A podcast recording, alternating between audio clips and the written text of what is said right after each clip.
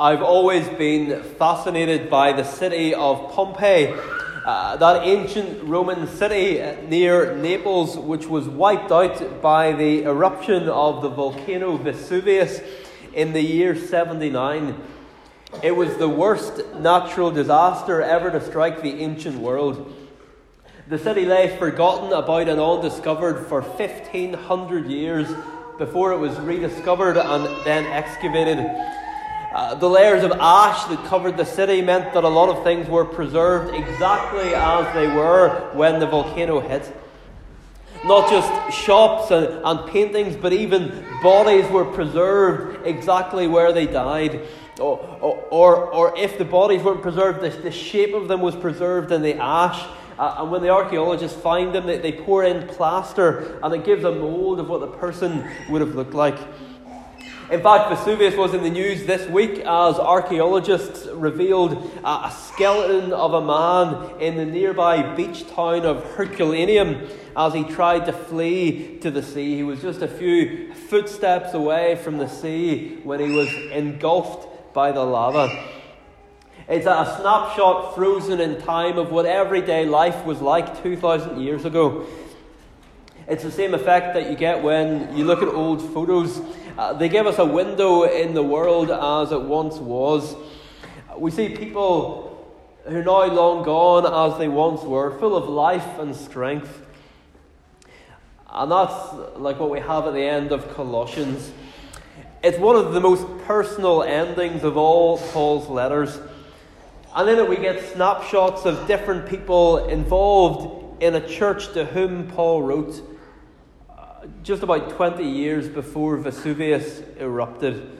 And so, so just as the, the archaeologists are, are, are trying to tell us something about people who lived at that time through, through finding their bodies, so we can see something uh, of them uh, through this letter. Uh, in some ways, probably an old photo is a better illustration than a volcano because uh, we see people preserved here not as they died, but as they lived. And from these tantalizingly few details, uh, both here and elsewhere in the New Testament, we can build up a picture of what these people were like. We see their joys, their sorrows, we see their encouragements and their disappointments in the work of the gospel. And so we're going to look at Paul's conclusion to Colossians under three headings. And we're going to look at this snapshot and ask not simply what it tells us about these individuals, but sort, what sort of picture it gives us about the church that they were part of. And so, the first of our three headings tonight is that this church was a transformed church. So, firstly, tonight, a transformed church.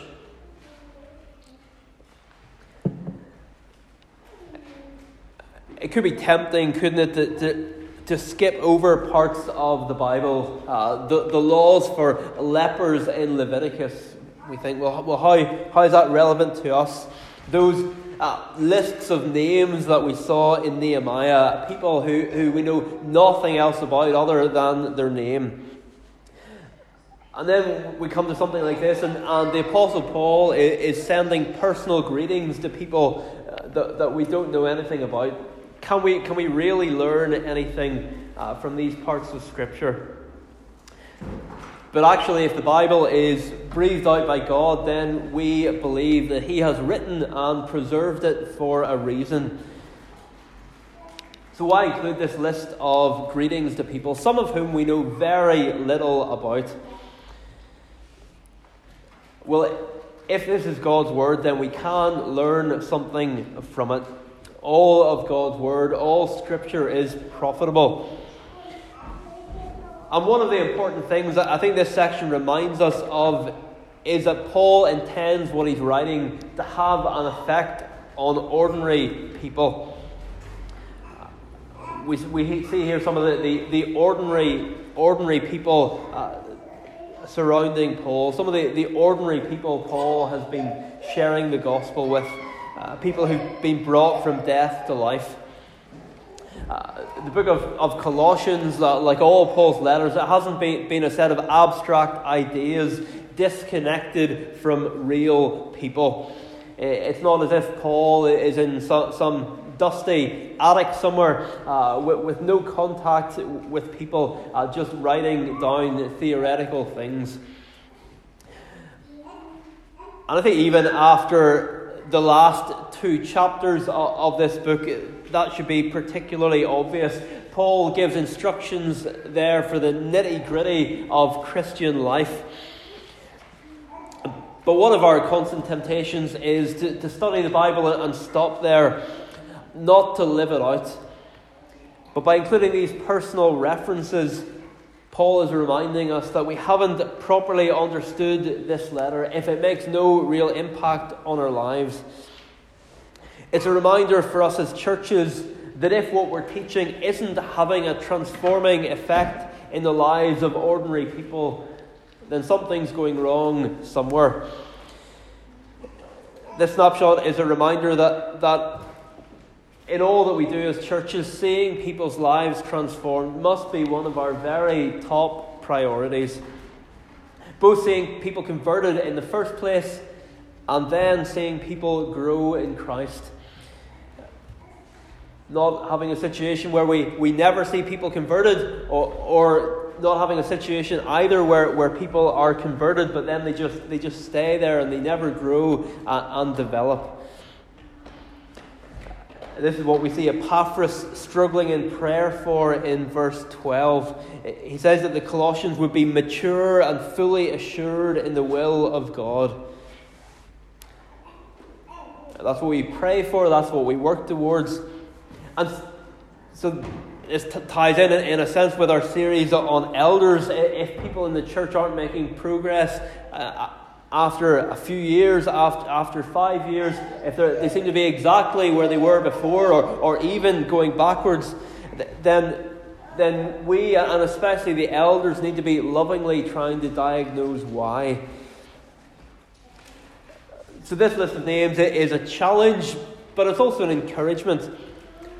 Paul has set before the Colossians some majestic teaching. Uh, Colossians, I think, is, is one of many people's favourite books of the Bible. Uh, Paul has, has told them to live lives that are totally transformed by it. And maybe there were people in Colossae thinking, how am I ever going to manage this? Is this teaching realistic? And, and so Paul includes for them flesh and blood examples of people who are joyfully living out his teaching, who are joyfully living out uh, the gospel and its implications for their lives. So, verse 7 there, there's Tychicus, a, a beloved brother and a faithful minister and servant in the Lord, one who Paul could trust to send to the Colossians to encourage their hearts. Wouldn't it be, be great if we were known as people who could be, be sent to, to a group of Christians to encourage their hearts? There's the others who were serving alongside Paul in the work of the gospel in verses 10 and 11. There's Aristarchus, who was willing to suffer with Paul. There's Mark uh, and a man, Jesus, called Justus, who had been a comfort to him at, at his time of need. Then in verse 11, we have Jews, men of the circumcision uh, whereas those listed below, like Epaphras and Luke, were Greeks.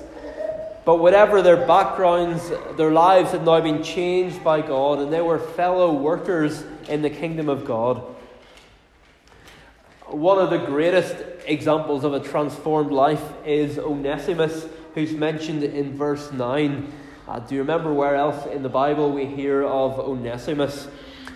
Uh, was the letter to the Philemon he, he was one of the members of the church in Colossae. He, he had been a slave, uh, but apparently had run away, perhaps after stealing uh, from, uh, from, from, from his master, uh, from Philemon. Uh, but, but Onesimus had met Paul, he'd been converted, and now Paul was sending this fugitive slave back to his master.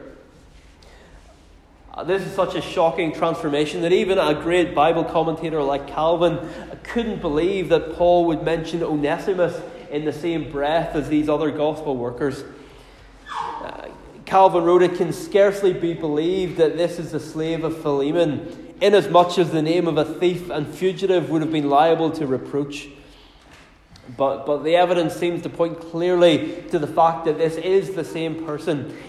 It is scarcely to, to be believed, but, but God is into unbelievable transformations. It's the same person, or at least he, he, he looked the same, he had the same DNA. But you could say that the Onesimus that Paul was sending back was a different person because Jesus Christ had turned his life around.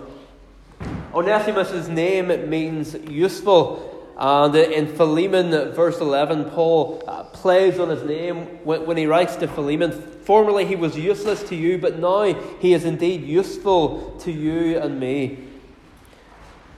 And so now, writing to the, to the Colossians, Paul describes him as our faithful and beloved brother. You can imagine Philemon telling others in the church uh, about this slave that had run away. Uh, and no doubt the, the behaviour of this slave had, had scandalized them. They were shocked that, that someone would do this to their beloved brother Philemon. But now, here's Paul writing to them, telling them that when Onesimus comes back, they're to welcome him just as much as a brother as anyone else. In fact, Paul seems to be uh, making another play on words here when he describes Onesimus as one of you. Now, of course, Onesimus was one of them because he came from the same town. But now he's one of them in a much deeper way. He's now a fellow believer in Jesus Christ. It reminds us, doesn't it, that though Paul is, is scaling the heights of theology, uh, as we've seen earlier on in this letter, his teaching is also clear enough that a slave can understand it, and by the Holy Spirit's power, that it can take root in his life.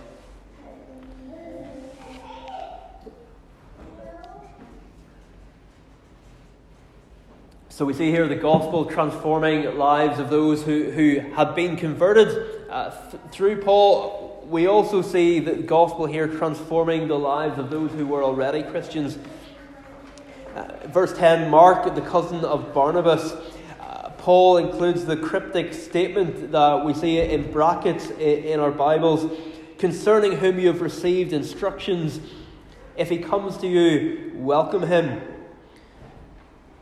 You know, if you have to be specifically told to welcome someone if they come to your church, it probably implies there's a reason you might not want to welcome them. So, why would Mark not be welcomed if he was a fellow worker? We find the answer in Acts chapter 15. Uh, 12 years earlier, Mark had abandoned Paul and his companions. Uh, this had led to a dispute between Paul and Mark's cousin Barnabas because Barnabas wanted to take Mark on another missionary journey, whereas Paul didn't want to take someone who had left him in the lurch before. But in the intervening years, there had been a reconciliation. Uh, and uh, there's, there's a, a, lovely little bit at the end of Second Timothy where, where at the end of Paul's life, we find him asking for Mark's help because he said he was very useful to him for ministry. So, although there were never any question marks over Mark's faith, uh, he, he hadn't walked away from the faith. But, but like Peter, at one point in his life, he had failed badly in, in his calling. But, but like Peter, God didn't leave him on the scrap heap. And so that gives us another glimpse of the transforming work of the message that Paul is preaching.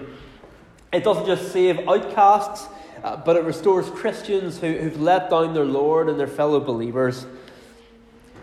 And if Paul can tell them to welcome Mark, then it shows that he expects that the gospel will have transformed the Colossian Christians into a group of people who weren't going to hold grudges, who weren't going to, to, to hold Mark's past feelings against him. That, that's not our natural tendency, is it? We, we tend to hold on to grudges, we remember past wrongs, we're slow to accept people who've let us down before. But if the gospel is doing its work in you, as it did in Colossae, you'll be ready to welcome those whom God welcomes and forgive those whom God has forgiven. So we see, firstly, a transformed church. But then, secondly, we see as well a church involved in a hard struggle.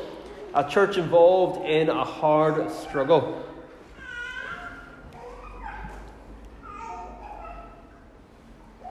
As we look a little closer at this snapshot of life in Colossae, we see that it's not all rosy. Although we see people whose faces shine out with the transforming power of the gospel, we also see pain etched into some of their faces.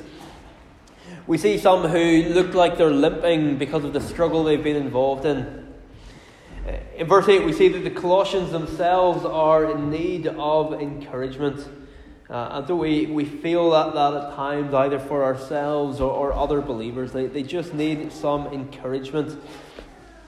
In verse 10, we see how Paul describes Aristarchus as my fellow prisoner. Paul, he he says uh, in his conclusion, verse 18, remember my chains. And then at the end of Philemon, Epaphras is described by Paul as my fellow prisoner in Christ Jesus. Now, it might be that Aristarchus and Epaphras aren't literally prisoners. Paul was most likely under house arrest at this time, so they may have been living with him and helping him. But either way, they've given up their freedom for the sake of the gospel. They've given up a lot for the sake of the gospel. Dietrich Bonhoeffer, who was hanged in 1945 for being part of a plot to assassinate Hitler, 10 years earlier, he, he wrote a book, The Cost of Discipleship. And he said in that book, when Christ calls a man, he bids him come and die. And in this snapshot of, of the Christian life, both in Colossae, uh, where Paul's writing to, uh, and in Rome, where he's, he's in prison writing from, uh, we see men who are prepared to, to die to themselves.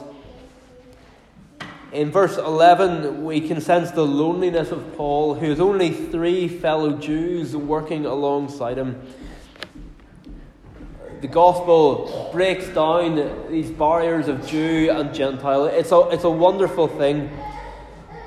But at times we still crave for people who, who understand us, maybe people who, who are from a similar background and they understand where we're coming from and we don't have to explain everything to.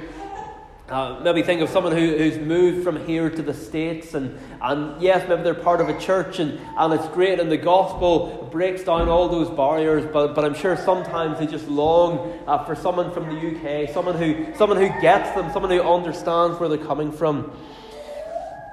But Paul, this, this Hebrew of Hebrews, had been rejected by his own people, just like his Saviour.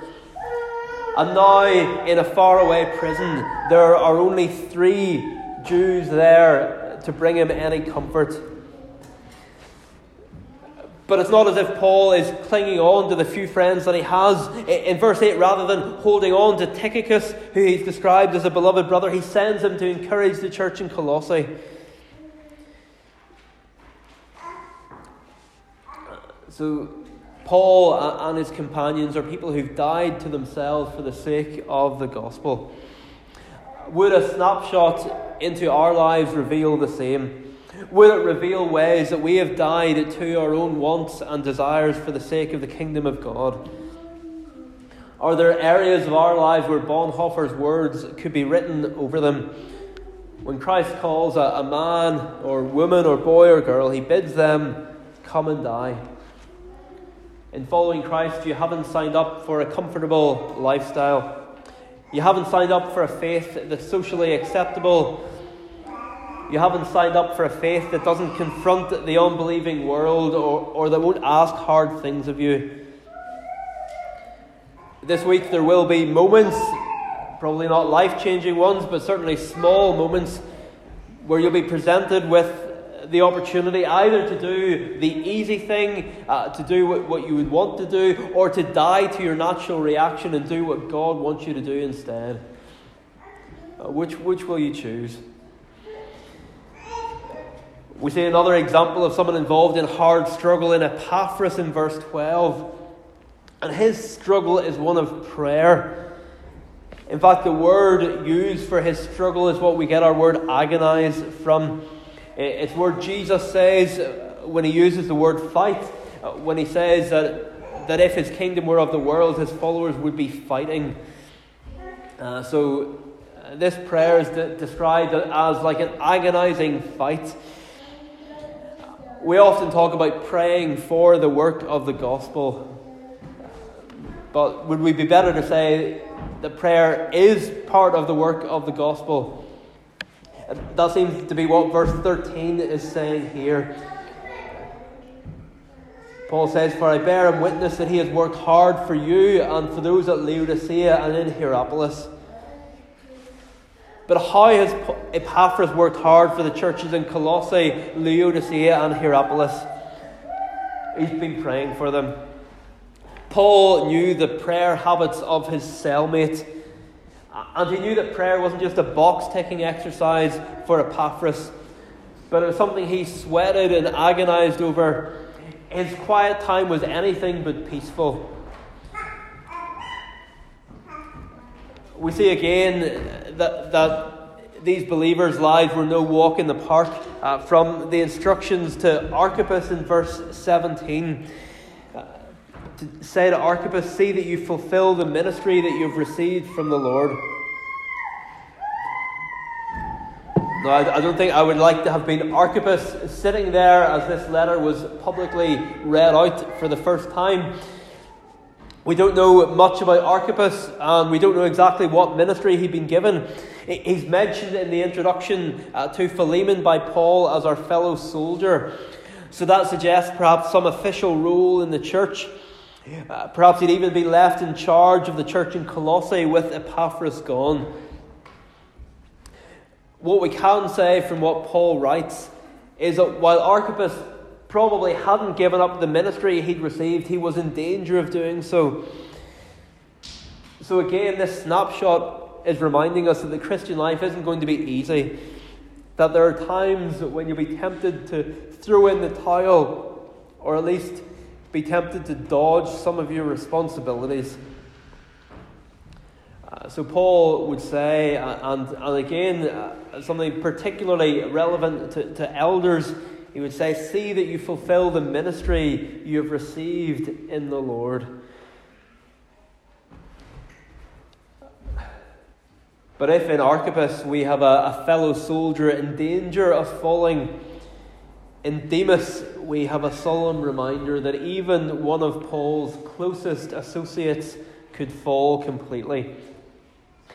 In verse 14, Demas's name is listed alongside Luke.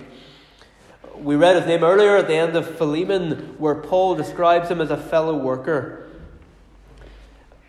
Or we, we read his name in, in Philemon. Uh, Yet just a few short years later, we, we read these solemn words in 2 Timothy 4, when Paul writes to Timothy, Do your best to come to me soon, for Demas, in love with this present world, has deserted me and gone to Thessalonica.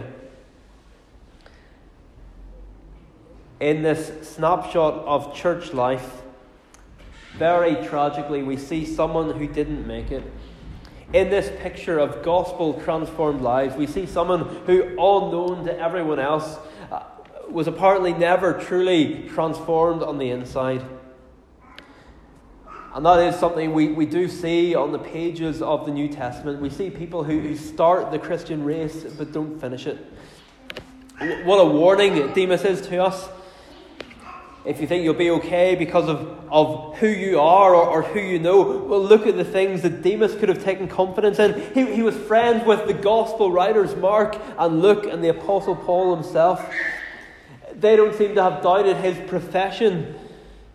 Uh, there's no, there's no sense here that, that, that Demas is under any suspicion. But the Christian life is a hard struggle, and only by God's grace will any of us make it to the end, so there's no room for coasting. For Demas, it was love for this present world that snatched him away.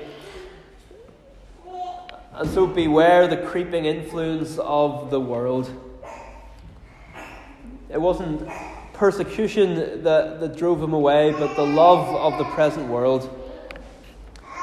Beware of living like this is all there is.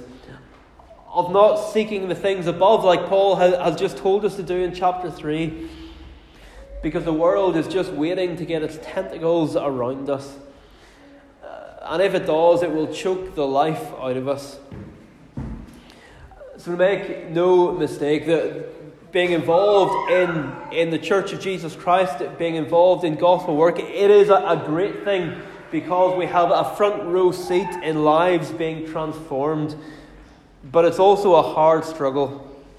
Uh, we see it in the loneliness of Paul. We see it in the, the prayer life of Epaphras. We see it in the warning to Archippus. And in the fact that once Demas stopped struggling, he was drowned in a sea of worldliness. So we've seen a, a transformed church, we've seen a tr- church involved in a hard struggle. Thirdly, and more briefly, we see a church heading in the same direction. A church heading in the same direction.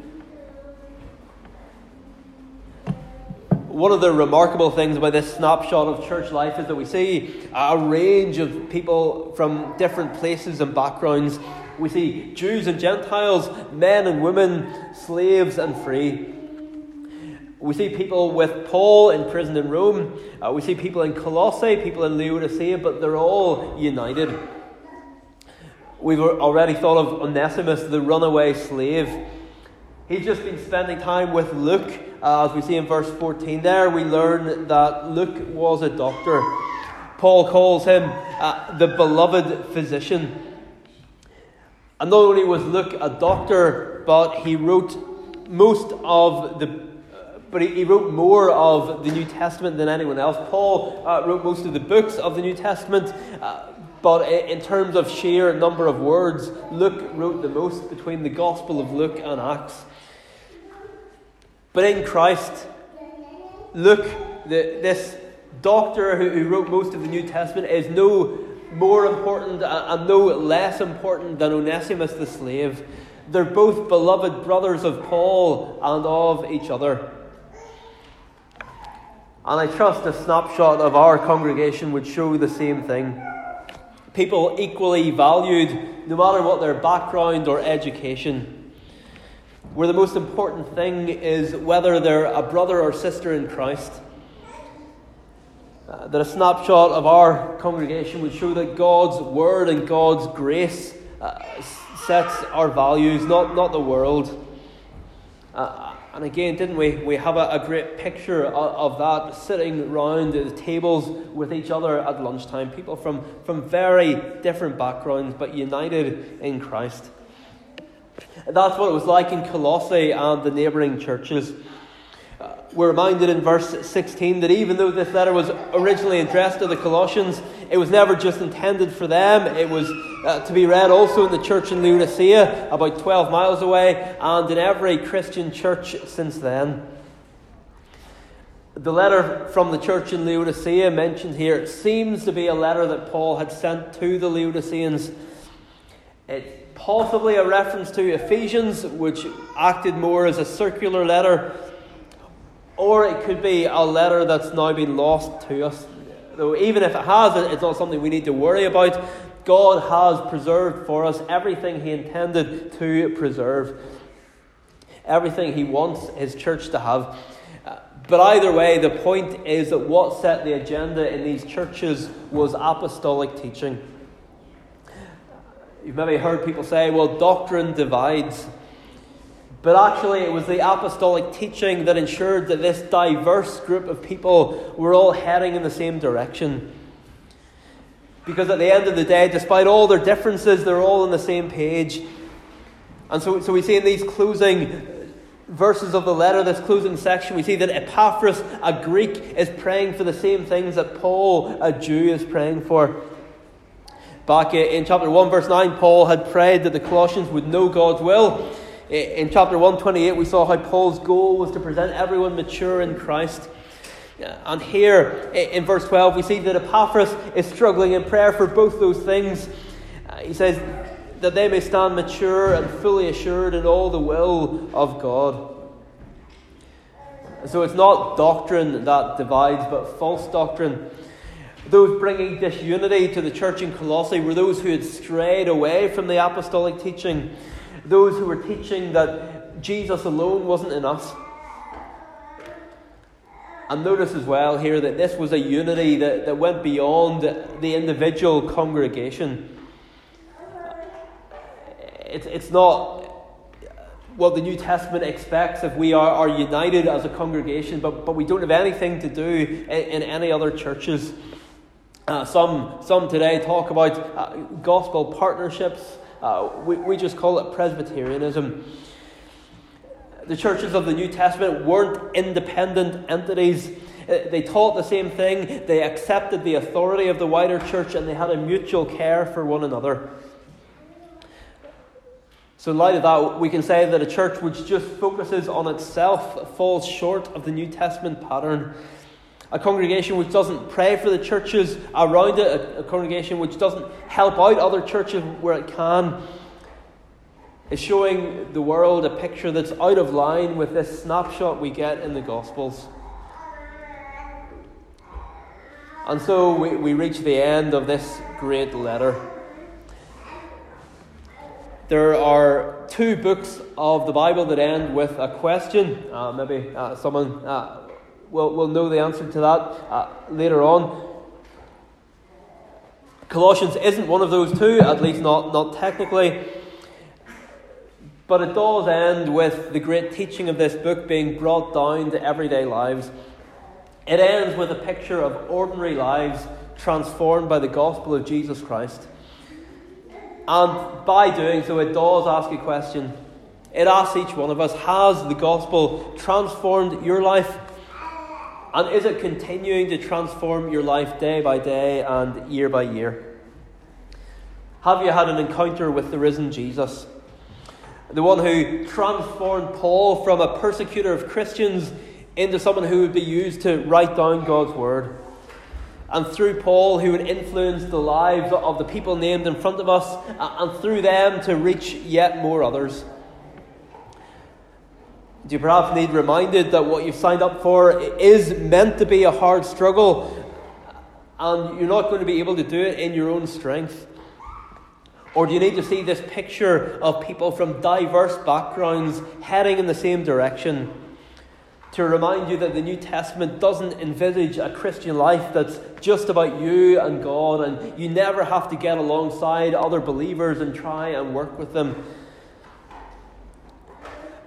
None of us appear here by name in Paul's letter, but there is a sense in which our very lives are to be a letter. As he writes to the church in Corinth, you yourselves are our letter of recommendation, written on our hearts to be known and read by all. And you show that you are a letter from Christ, delivered by us, written not with ink, but with the Spirit of the living God, not on tablets of stone, but on tablets of human hearts the last four words of the letter are Grace be with you. They remind us that these things will never be true of us in our own strength.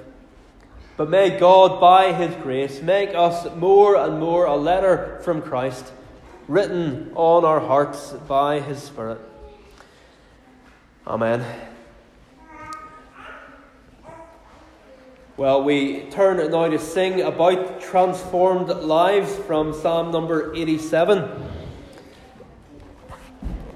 Transformed lives aren't, aren't just things the Bible records for us, they're also things the Bible celebrates in song, uh, and it's also here in Psalm 87. Uh, it's a psalm which speaks of people coming to worship God from very different and very surprising backgrounds uh, traditional enemies of God's people. Uh, but, but when God is, is counting peoples, uh, they're found among the people of God. And may this be, be our great desire as God's word goes forth. And may we share God's great desire that men and women and boys and girls would, as a result, find their joy no longer in the things of this world, but in Jesus Christ Himself. Uh, so the tune is number 138, St. Anne, a tune number 138, uh, which, which I believe is, O God, our help in ages past. So Psalm 87 will stand and sing praise.